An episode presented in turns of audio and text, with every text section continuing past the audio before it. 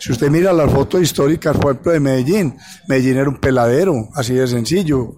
Ahí aquí no había árboles, no hay no que mire cualquiera de los cerros tutelares, el volador, el, el notivara, cualquiera de los cerros. Visita nuestro portal de la urbe.uda.edu.co.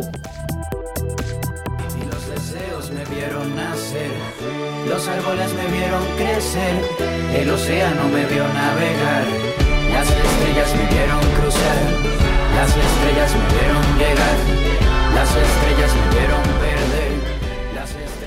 Con el fin de declarar un patrimonio cultural arbóreo de Medellín, un grupo de ingenieros y biólogos se han dado a la tarea de identificar, catalogar, evaluar e inventariar los árboles de la ciudad. Hasta marzo de 2018 se habían contado, georreferenciado y protegido 606 de ellos.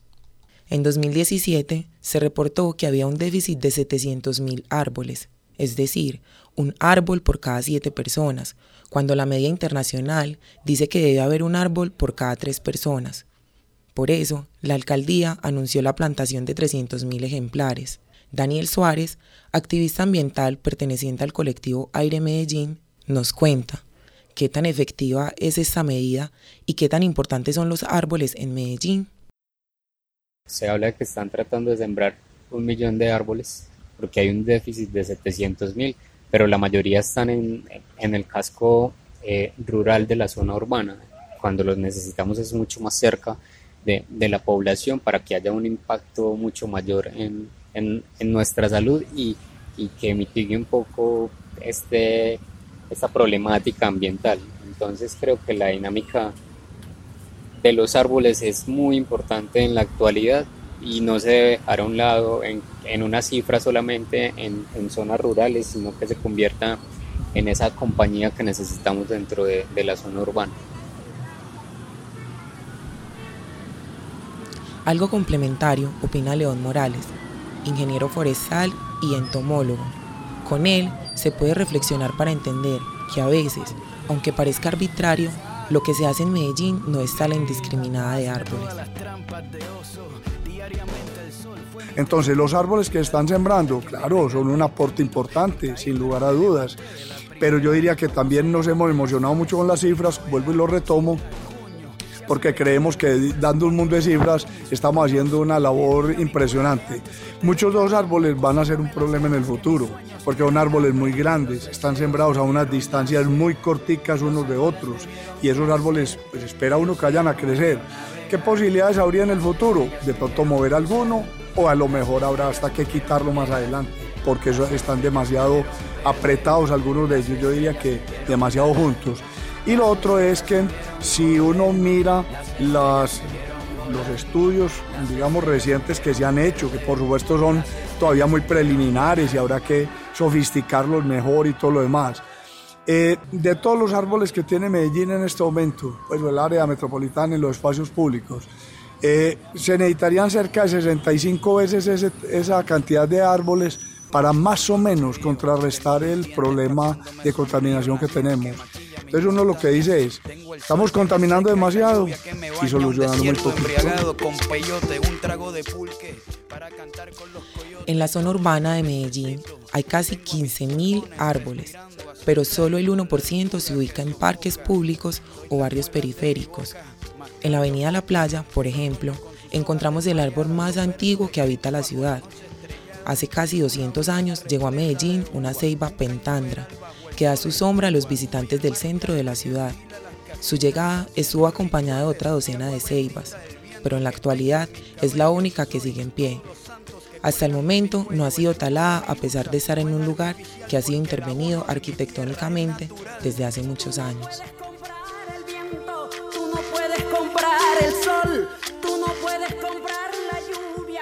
Entonces la gente piensa que que se tala por, por talar, realmente no.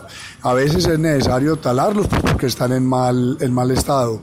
Otras veces es porque están mal ubicados. Hay cantidad de árboles mal sembrados, eh, pues hay que quitarlos simplemente porque están eh, generando más problemas que beneficios.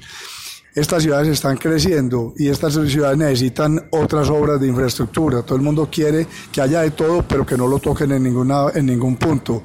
Si se necesitan vías, hay que quitar algunos árboles.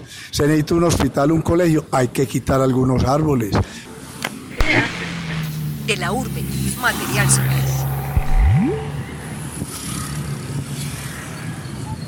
En Medellín y el área metropolitana del Valle de Aburrá, adicional a la plantación de árboles, se ha trabajado en un proceso de replantación en relación a construcciones de diferente calado y tipo. Un ejemplo se da con el proyecto del tramo del Metro Plus, conocido como Corredor Sur, que está trazado por el Túnel Verde en Envigado.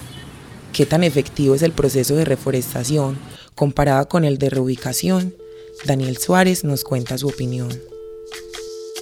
Soy soy lo que dejaron, soy toda la No estamos hablando de, de las zonas urbanas verdes que debemos proteger.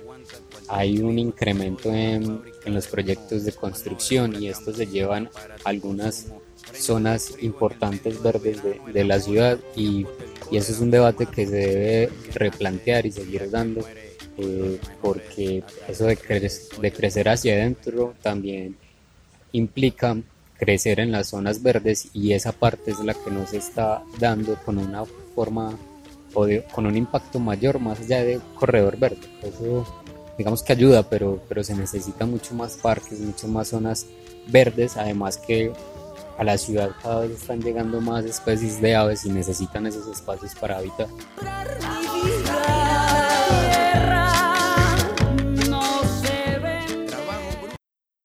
La mayoría de las personas por falta de información posiblemente o lo que sea, piensan que escoger un árbol para una zona urbana es una, algo muy sencillo. Eso no es tan sencillo. Realmente necesita tener muchísima información. Porque no es solamente el árbol pequeño que acaba de comprar en un vivero, que lo lleva en el carro de la casa y no sé qué. Ese árbol, si su genética es que va a ser un gigante, lo hará. Tarde o temprano allá se expresará y será un gigante, nos guste o no nos guste. Hay que conocer los árboles desde que están pequeñitos hasta que van a estar adultos y cómo se comportan en estado ya, digamos, mayor, pero viejos. Eh, son árboles que se desgajan muy fácil, se caen muy fácil por problemas de raíces.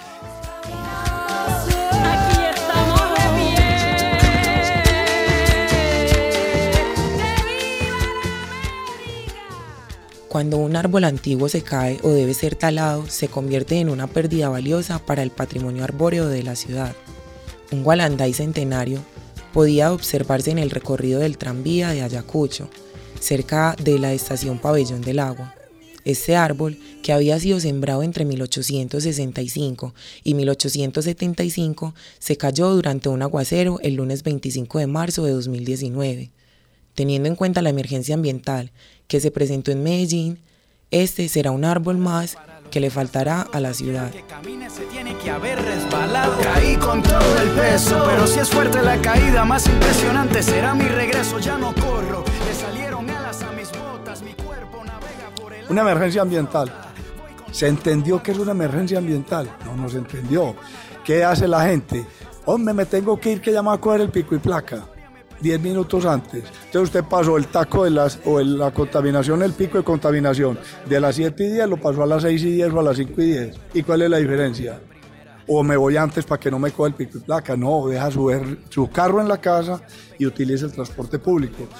El problema es que a la gente le da pereza por muchas razones. Eh, unos carros pues que, que necesitan renovarse. Y dice uno, bueno, y si estamos en ese plan, ¿cómo siguen entrando carros diésel? Ya no era hora de que estuvieran pensando en buses eléctricos o a gas al menos, ¿cierto? ¿Para qué siguen renovando flotas con, con equipos diésel?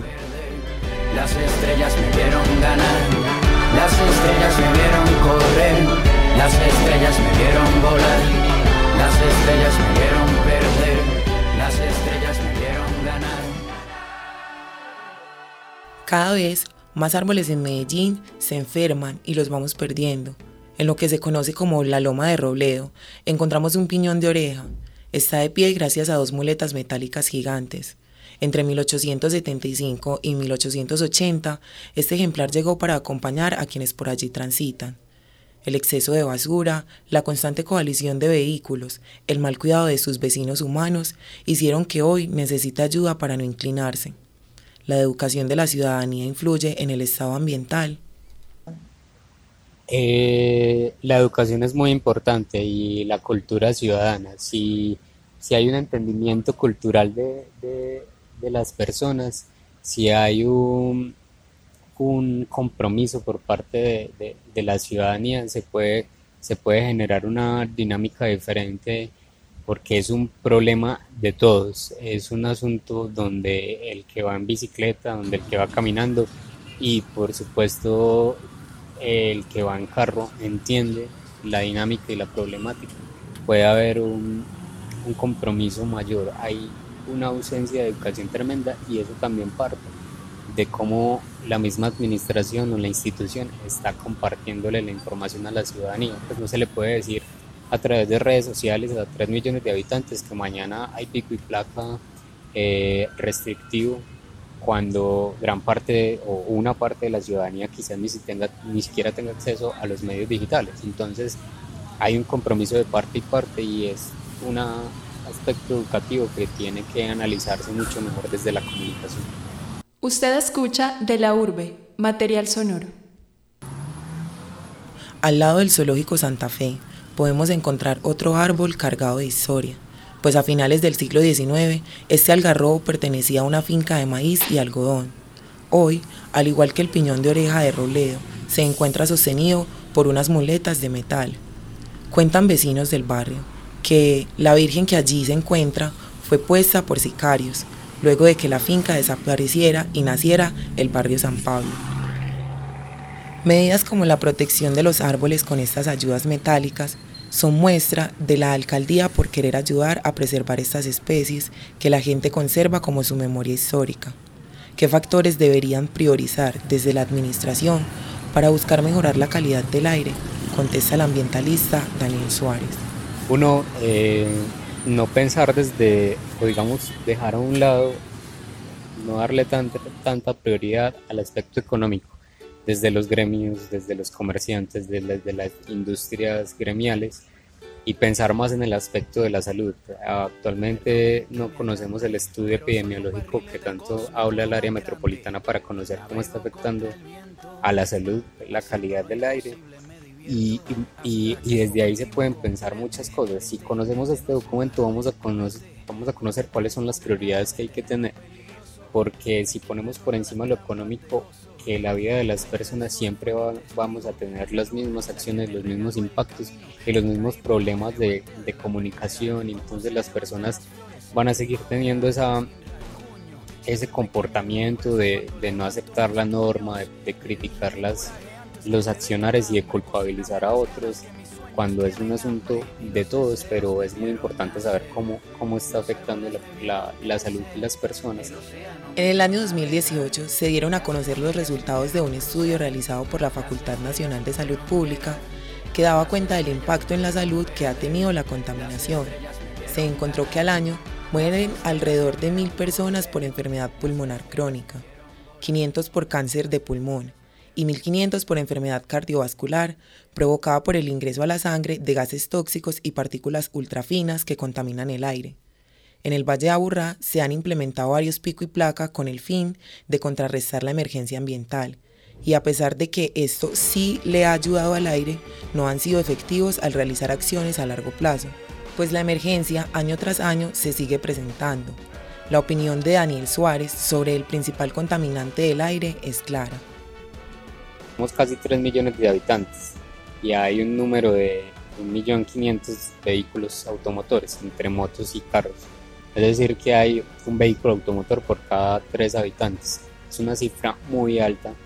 Ese crecimiento del parque automotor muestra una situación crítica de que la ciudad debe tener un control o tener unas, unas políticas de de analizar cómo van a detener este aspecto o cómo se va a regular, además que es el principal eh, aportante a la contaminación de calidad del aire eh, en el área metropolitana.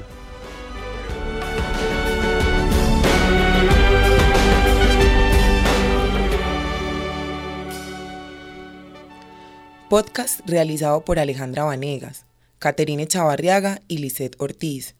Coordinación Alejandro González Ochoa. Grabación David Berrío. De la urbe, material sonoro. Saludamos a todas las subregiones del departamento que a esta hora Medellín es la sus parques, cultural. sus plazas históricas. A través de una entrevista, ustedes conocerán de su infancia, su juventud, Hemos llegado al sus final de La travesuras. Urbe. Y el programa fue realizado por Sergio De la urbe, material sonoro. Alejandro